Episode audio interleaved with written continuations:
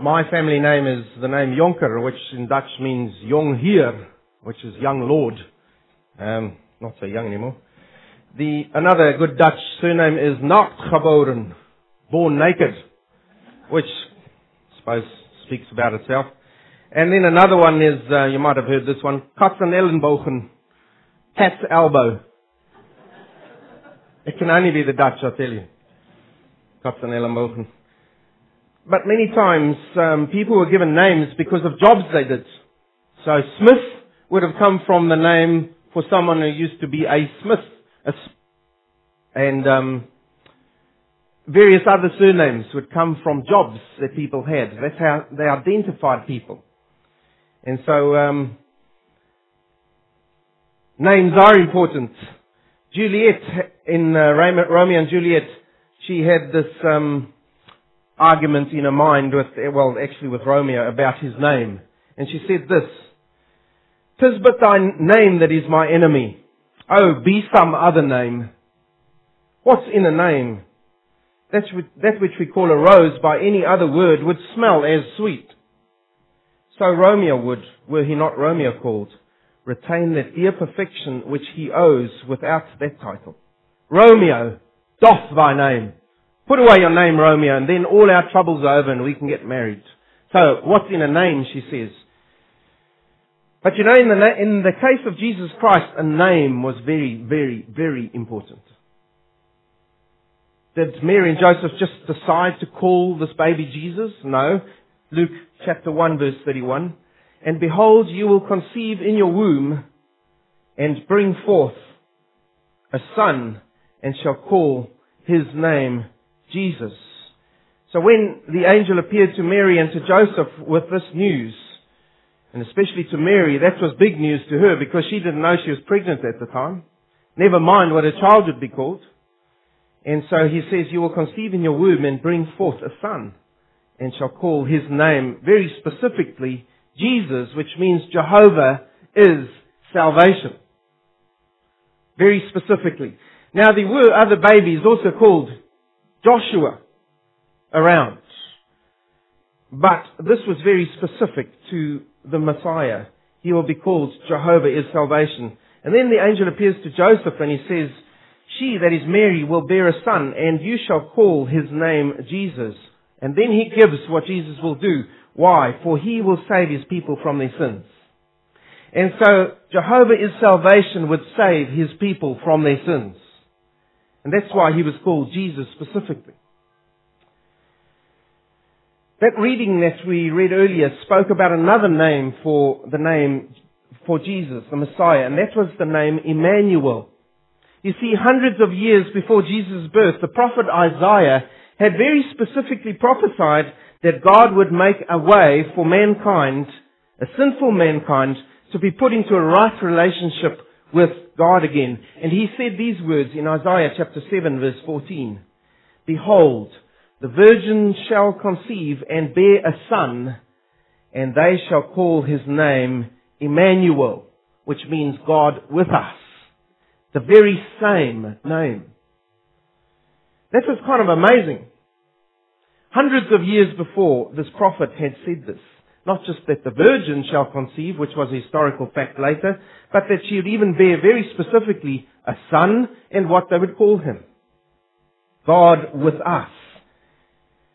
Isaiah continued um, in the record to give several more names describing this coming, coming Messiah. And I want us to look at this text this morning, Isaiah chapter nine verse six. And this is what it says. "For unto us a child is given. Unto us a child is born. And the government will be upon his shoulder. And his name shall be called Wonderful Counselor, Mighty God, Everlasting Father, Prince of Peace." Those were other names for this very same Messiah, Jesus Emmanuel. He was also called Wonderful Counselor. He's the one who would have supernatural wisdom, that is wisdom outside of our circumstances. And that is why it's so necessary for us to go to him, because he can give us wisdom looking from the outside of where we are at. He is the Wonderful Counselor, the one who is wonderful in his counsel and in his daily guidance to you and I. This is the same Jesus that we're speaking about. He's also called Mighty God, the very same Jesus. Could Isaiah be any clearer in saying that the coming Messiah was God coming in the flesh? You see, Mighty God means the warrior God. And so this same Messiah was coming as the warrior God to earth, the Mighty God, the one who would save people from their sin. And wouldn't that take a mighty act of God to save something which is inside of us, which isn't even physical? And so the word says, it, the word became flesh, and he dwelt among us. This little baby grew up from us, a little baby boy. He grew up, he dwelt among us, and we beheld his glory. And some of those disciples did. They got a bit of a glimpse of that glory when they saw Jesus transfigured on the mount. And we one day will see too him in his glory, the glory as of the only begotten of the Father. So there are a few more names, two more of them. He's called Everlasting Father. How does that work? There's the Trinity, yes, but Jesus is also called Everlasting Father. The Trinity are one, but he is, as Messiah, he would be a father to his people eternally. Isaiah wrote about the Messiah, "You, O Lord, are our Father. Our Redeemer from everlasting is your name." And even though our little minds can't kind of figure, but how can he be Father and not Father at the same time? He is. He is a Father to us. And if you know Jesus as your personal Savior and you've got that daily relationship with him, you will have experienced a little bit of that comfort that he can give you as your Father. Jesus. He would compassionately care for and discipline his own. Didn't we see that already? Those of you who've been with us as we've been studying Luke, how Jesus compassionately cares for and disciplines his disciples. And they need such a lot, don't they? And so do we, this very same Jesus. And then the last title for him that we're going to look at this morning is Prince of Peace.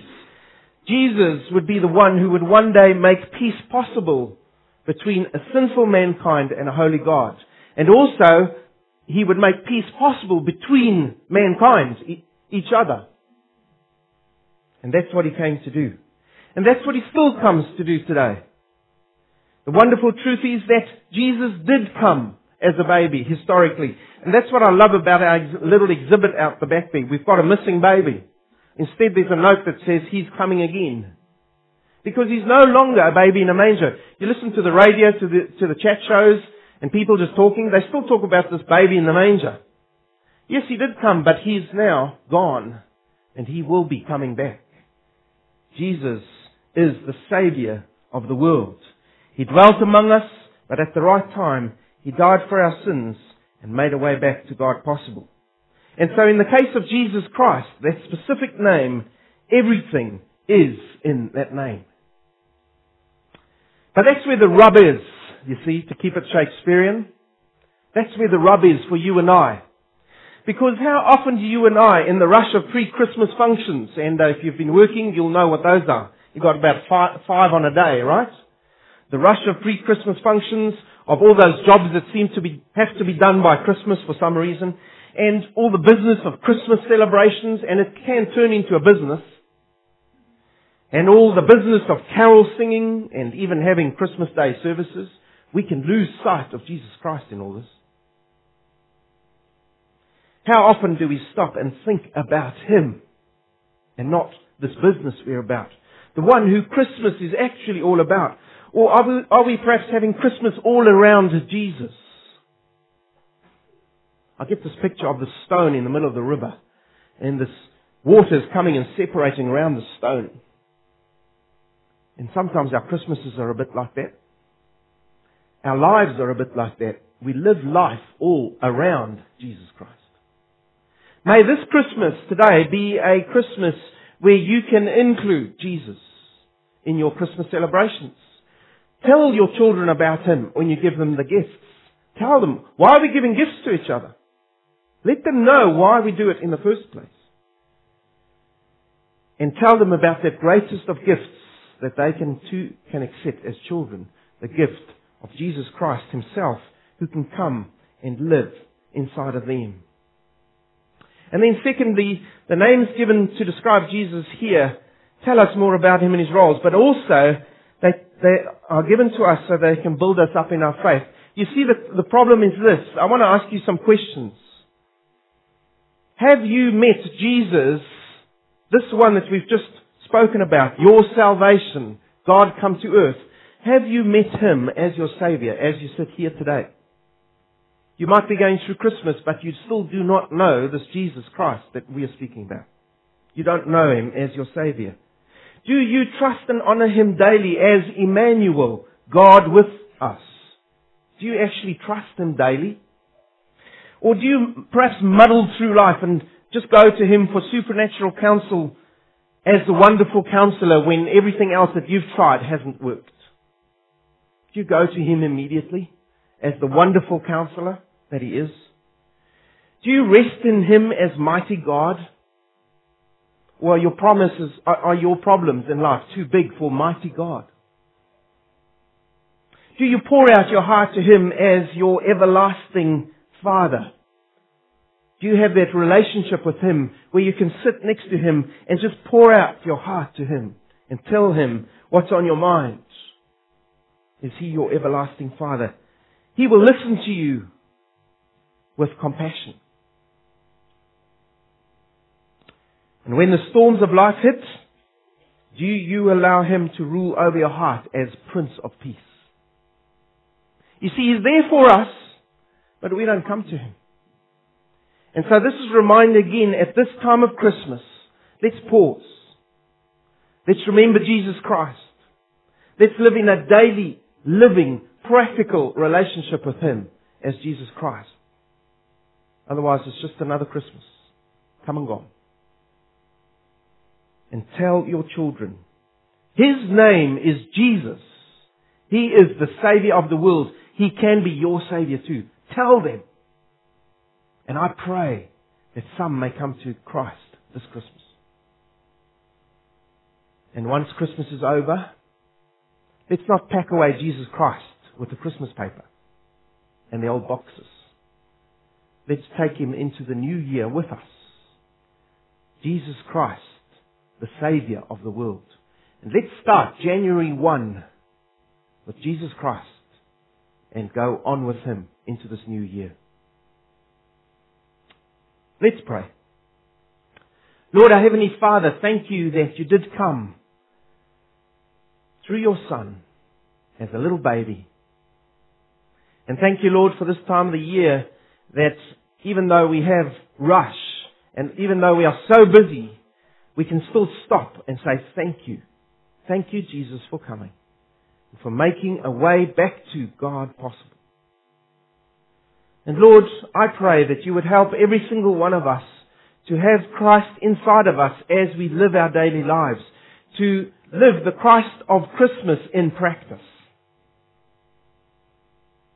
May we, may he not be just a Jesus we attach to us when we need him, but may we live out Jesus Christ through today and into this new year,